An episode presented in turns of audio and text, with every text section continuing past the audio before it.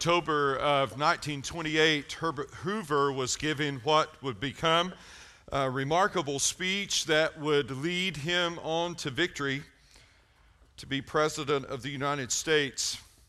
In that speech, uh, Hoover, who was a self made millionaire, which was quite an accomplishment in 1928, Hoover uh, talked about this thing called American individualism or the rugged individual. He believed that one could become uh, significant uh, by what uh, he or she could do for himself or herself. I'm reading a book right now on emerging uh, adults, folks between the age of 18 and 30. And David Setran and Chris Kiesling in their book talk about this view that uh, young emerging adults have uh, called the sovereign self. I want to do what I want to do, and I'm going to do what I want to do, uh, regardless of how it affects anyone else.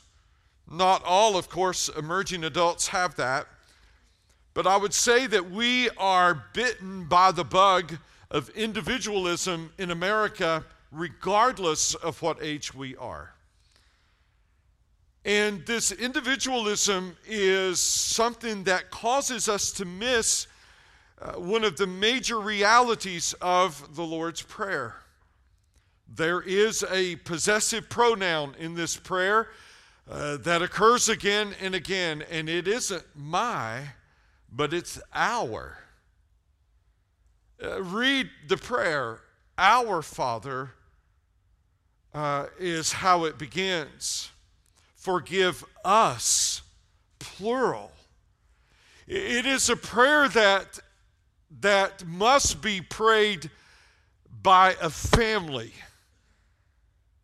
It isn't a prayer to be prayed by just one sibling in the family. It is a prayer that I pray for you, and you pray for you, and you pray for me, and we pray for one another. And if we cannot pray this prayer for one another, Jesus says at the end of it, and now that might help, that makes sense, you can't pray it for yourself.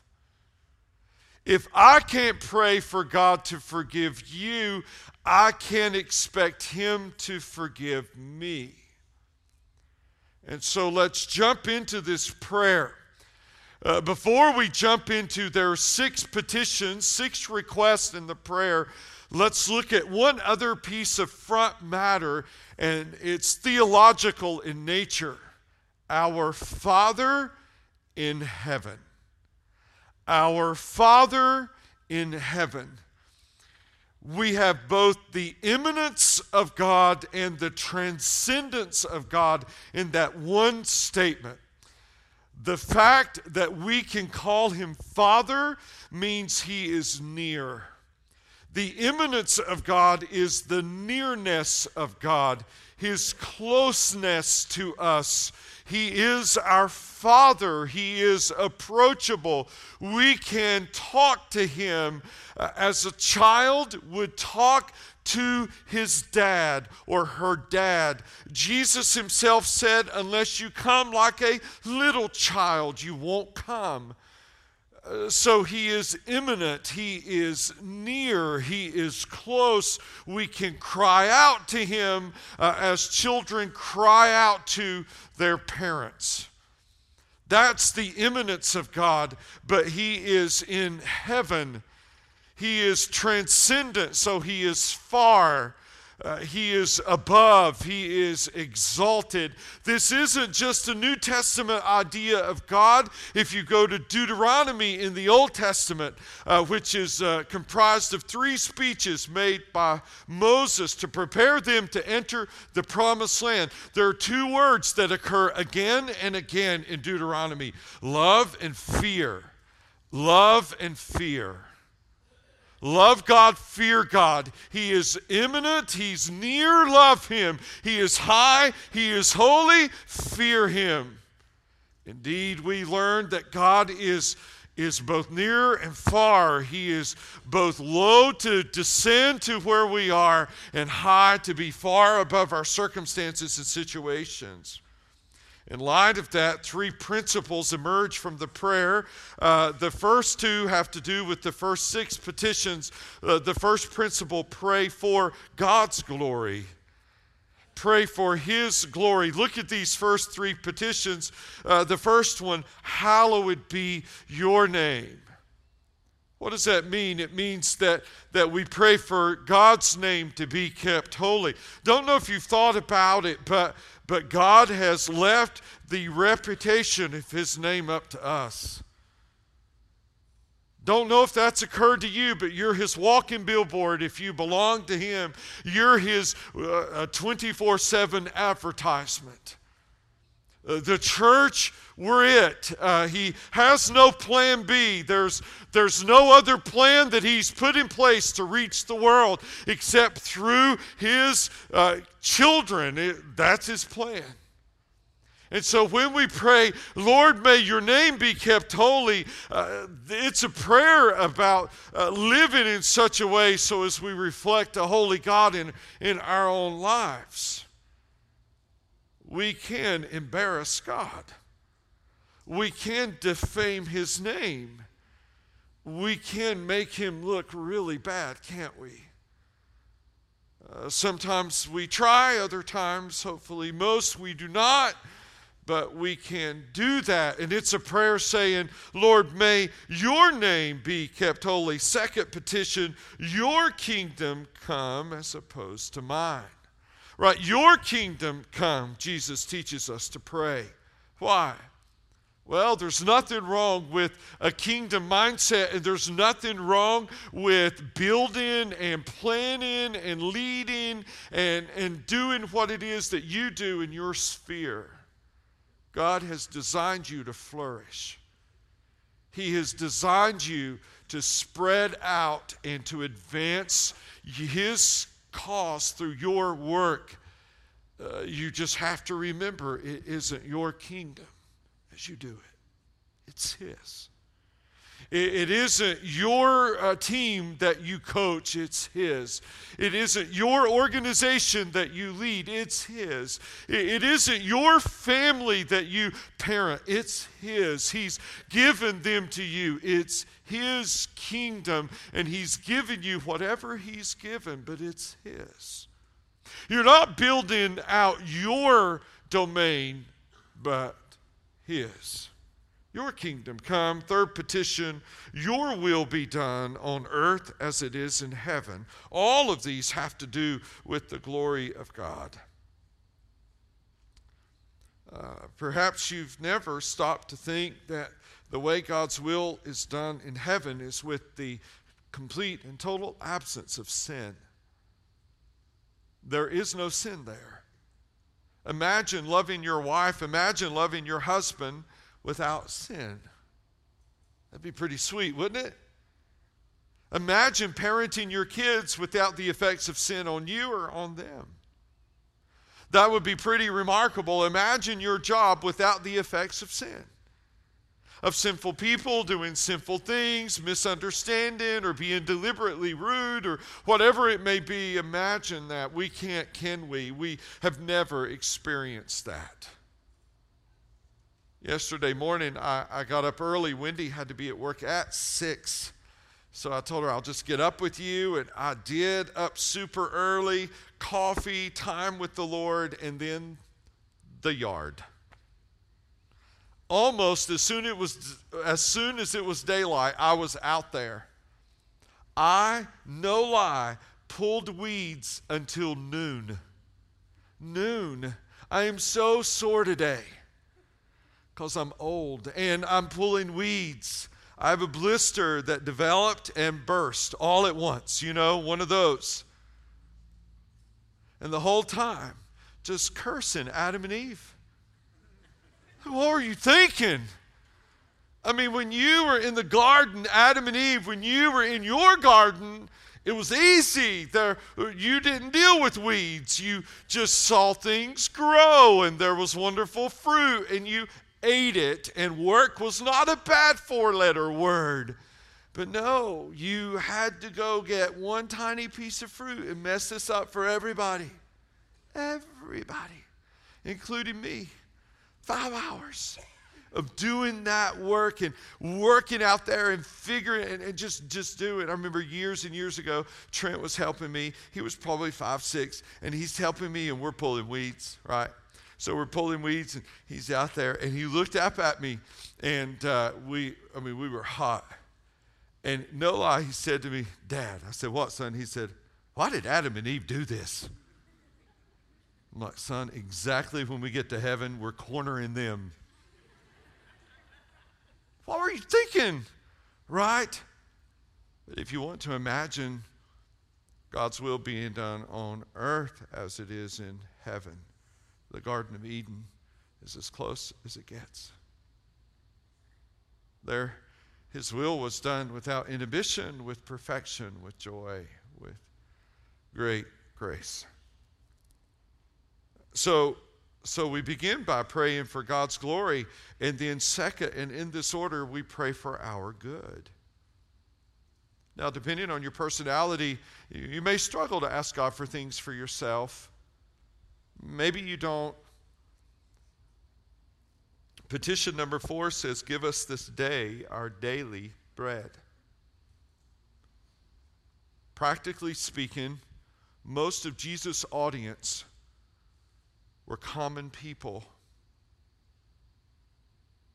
The am ha'aretz, they were called. They were day laborers. They would get up in the morning and go to a vineyard or go to a field, and they would present themselves early. The first shift started at 6 in the morning. They would present themselves for work, making themselves available, hoping they would get hired. And when they got hired, they'd work and they got paid at the end of that day. So they worked all day, paid at the end of that day, and at the end of that day, they would go buy bread and food for dinner that night, breakfast, lunch the next day. So they would go buy their daily bread. Jesus was saying to them, God cares about your daily bread. God cares about that vineyard owner. He cares about you. He cares about the farmer who may hire you. He cares that there is food in your stomachs. God cares. Perhaps you've never been hungry. Perhaps uh, in your world, in your existence, that has never been the case.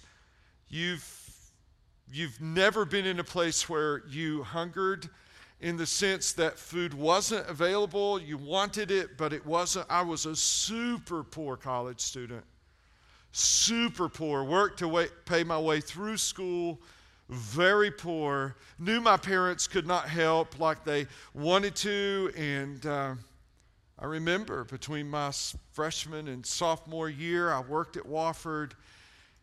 And it was the time when the caf wasn't open, and I was working, and I ran out of food. And, and it was a weekend that, that I had just a little bit of money, so I bought one piece of chicken because that was good protein, and I divided it out to get me from Friday till Monday morning. And so I knew that I could eat this much here and set it aside and this much to get me until until till Monday morning. And at the time, I worked at, um, at Rose's in Spartanburg. And I worked in the hardware section, and I remember going into work that Saturday quite hungry. And I'd never in my life been tempted to steal. But I walked by this massive, I still remember where it's at, massive display of Little Debbie's. And this thought went through my mind. I carried a box cutter for my job. If I take my box cutter and I just slice open one of those containers and pull out one of those cakes, whoever gets it home, they'll, they won't know. And I am really hungry. And I can eat.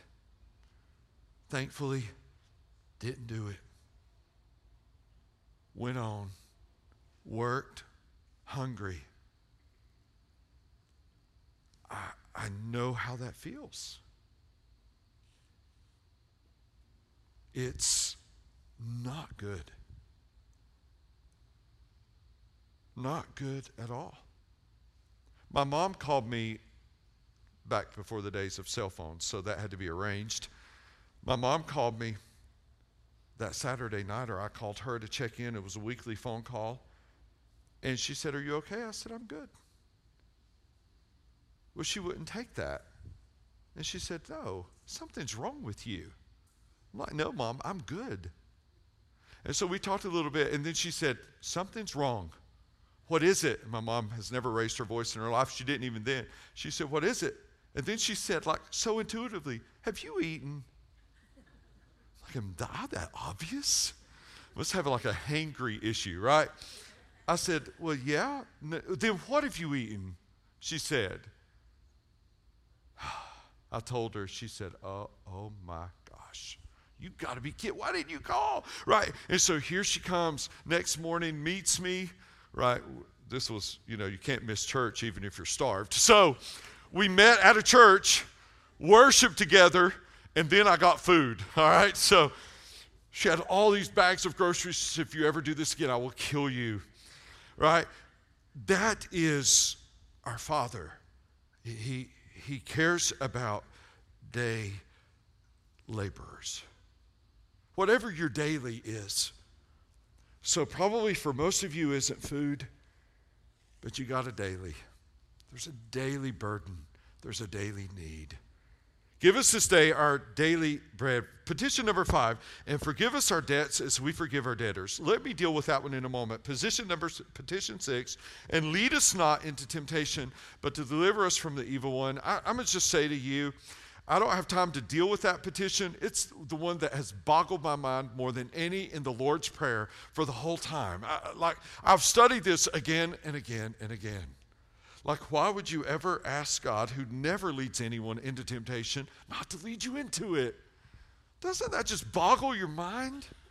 I've read different things. I have my opinion, so I'm about to give you opinion. All right?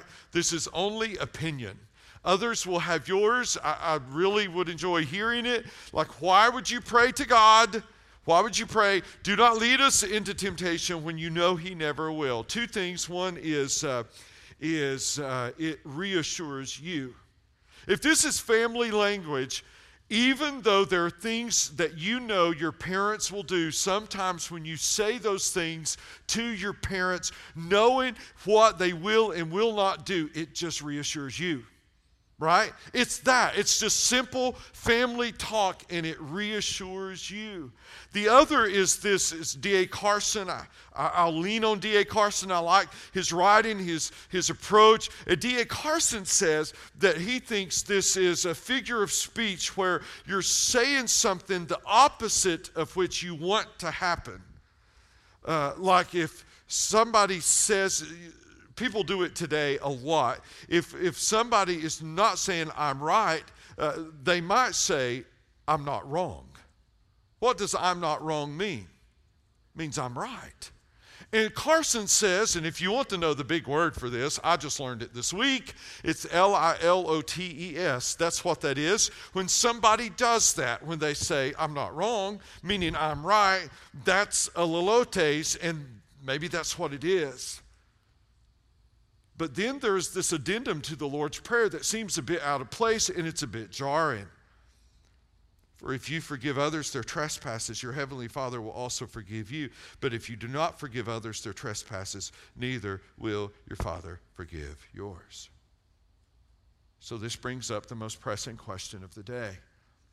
If I Do I forgive others so that I can be forgiven? That's what it seems to say. Plain, obvious meaning seems to be that, that you forgive in order to be forgiven. So let's talk about it and let's go back to petition number five forgive us our debts as we forgive our debtors. What is a debt? A debt is something that you owe to someone. Right? If you've not yet paid for your home, a bank owns it, right? Until you pay them. That's a debt. If you don't pay your debt, you will lose your house or whatever it is. Once a debt is incurred, it only two things can happen to the debt. It is either forgiven or it's paid. Those are the only two things that can happen. It's either forgiven or it's paid. Unless you default on it, it's either forgiven or it's paid. When you sin against God, only two things can happen to your sin it can either be forgiven or you have to pay for it. There, there's not a gray, gray area in the middle. It either has to be forgiven or you have to pay up. All right. There are two realities that are being addressed here, and I want you to hang with me, and I'll give you some stuff for different things that'll draw this in. And, uh, hopefully, we'll land the plane and it'll make sense to you. Two realities here that have to be addressed. When you come to God by faith in Christ, your sins are forgiven, period. We call that redemption. You are redeemed. There are other words that float around in theology with that redemption, atonement, your sins are covered, justification, declared righteous. This is heavy, remarkable theology. Your sins past and your sins present and your sins future.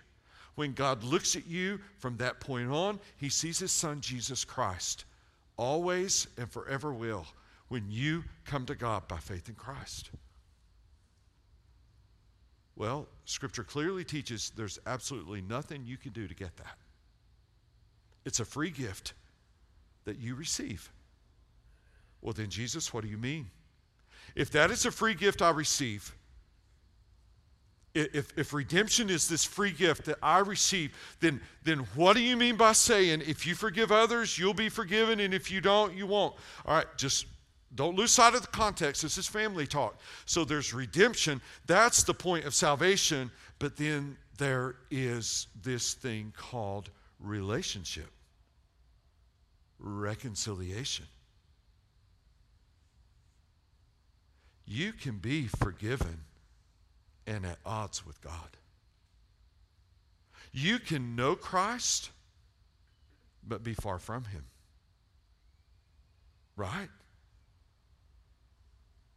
You can be clean and clear when it comes to being justified of your sin, but because of a situation or a, a sin that you're uh, massaging and keeping in your life, uh, uh, because of a relationship you uh, aren't dealing with, you can be far from God. Uh, let's picture it like this. If you've ever raised more than one kid that is close in age, what do they do sometimes? They fight, right? They argue. They, they do. I, I have an 18 month older brother. I have an 18 month younger sister, and then a 10 year younger down the way brother. So there was three of us, all right? And it just wasn't pretty sometimes. It just wasn't. As kids, uh, dad was a preacher. We went to church every like every single Sunday, whatever was going on. We were there. You know, we just went. I remember one time, I, it's unbelievable. All right, so if you're young kids in the room, imagine this. Uh, they ran out of room in the little church we were in, and they decided to set all the kids on the altar. No lie, all of us. We're little. And so we're all sitting on the altar facing that way. The preacher's preaching behind us. All our parents are out there in the big seats, and we're sitting on the, you know, the steps of the altar. I don't know what my brother did, but I thought it well deserved an elbow. I did, like, I mean, a good one. He did something, and my elbow went boom, just like that. Well, evidently, he thought that deserved one back. And here came his elbow, boom, right back at me. And I was just ready to do it again when I saw the look. You know the look, right? My dad looked at me, and I thought, oh, Jesus.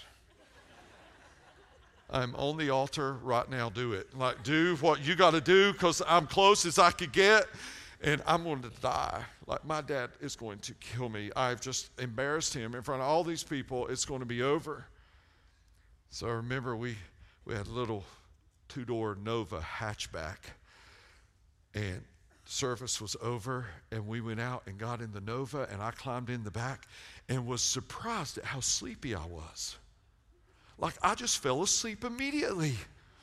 It was amazing. Like, I, I just was like, and, and no, I, I remember the ride because we had to go up the mountains we lived way back in the woods, and we had to go up in the mountain. And I remember the ride all the way up the mountain. Dear Jesus, uh, let him forget. Oh, let him forget. Like, I'm praying in the moment, you know, and he did. Like, evidently, the service was good enough. Dad forgot. Faith restored, you know all happened right there. I am just thrilled because I don't have to deal. Now, God doesn't do that. And what Jesus is saying is no more than will a, a earthly father say, I'll forgive you, though you won't forgive your brother or sister.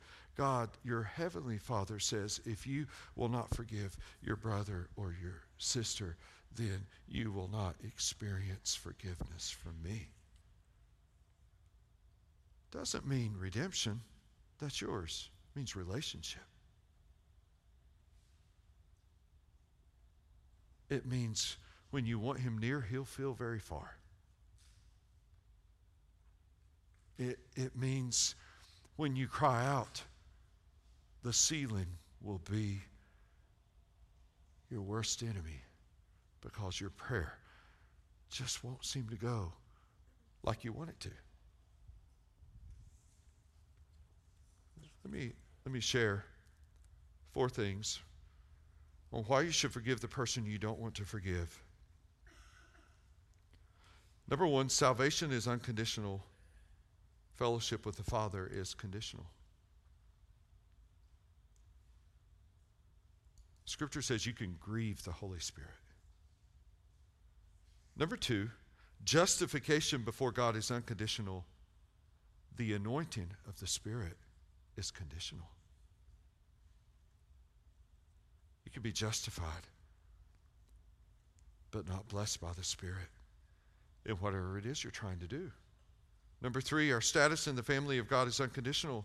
Our intimacy with Christ is conditional. Number four, our eternal destiny, whether we go to heaven or to hell, is fixed if you've come to Christ. That's determined, it's fixed. But receiving an additional reward is conditional. You say, well, Jerry, what does that mean? Do you know in my years of ministry, the most miserable people I've ever met are those who know Christ but are far from Him?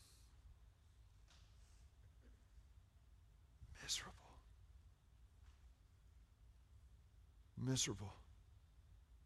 Those, those who, who've received the gift of salvation, who've, who've had the moments of sheer joy and worship, who've, who've, as David would say, gone up to the hill and worshiped in the temple, only now to be on the outside, glancing in at others, realizing I once was there.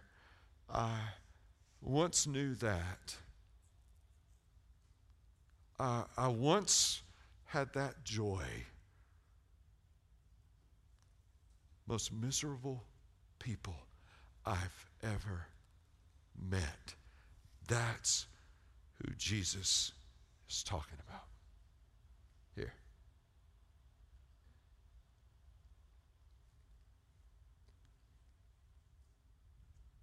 That's why In my counseling as a pastor, often one of the first places I go is to find one of two things. One, sin. Uh, when, when somebody says, I, I just feel so far from God, sin I don't want to give up. Number one. Number two, someone I don't want to forgive. Those two, they are often root causes distance between you and God.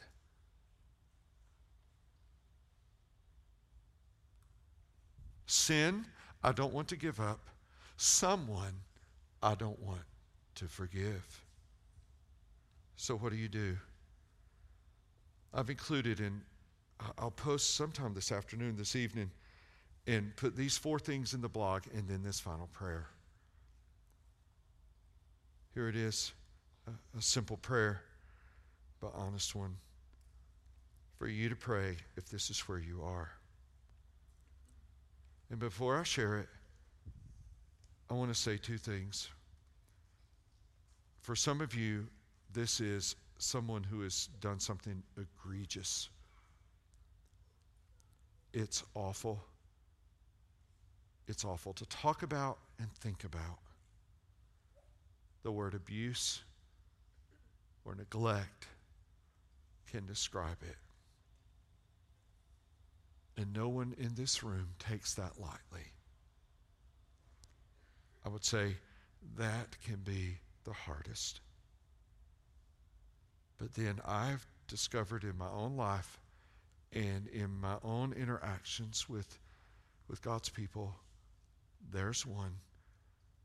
But then the other that can be equally as challenging, I call the dripping faucet, the repeat offender the, the, the thing that happens again and again and again. As a matter of fact, that was a question from someone. I'm answering questions about forgiveness on my blog that I, can you forgive an unrepentant person? Can you? I'll talk about that in the blog. That's hard work. Won't go into the answer to that today. It comes up in a sermon later. So, wherever you are and whatever has been done to you, this prayer I think you will find helpful. It goes like this Father, I honestly don't want to forgive whoever it is. They have whatever they've done. Yeah, I want and desperately need your forgiveness. I need your help forgiving whoever it is. I trust that you, through your Spirit, will give what I need to forgive whoever it is. Thank you for forgiving me. It's a simple prayer that some of you, as I shared it, know immediately whose name is in the blank and what they've done or are doing.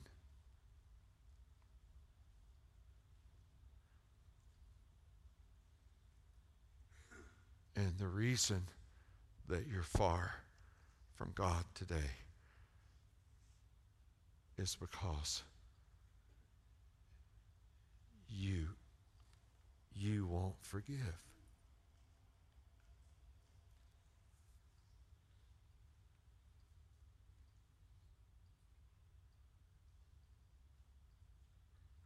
I'm glad in his prayer that he lets us pray this for one another.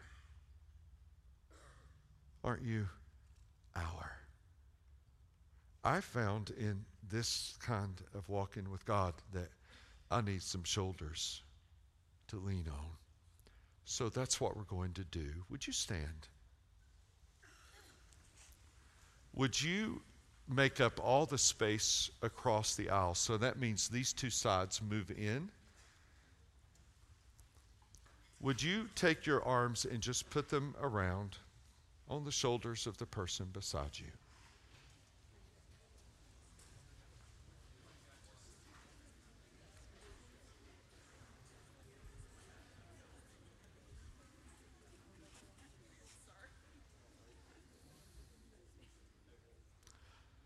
So we have several Montreat students. You're used to this, right?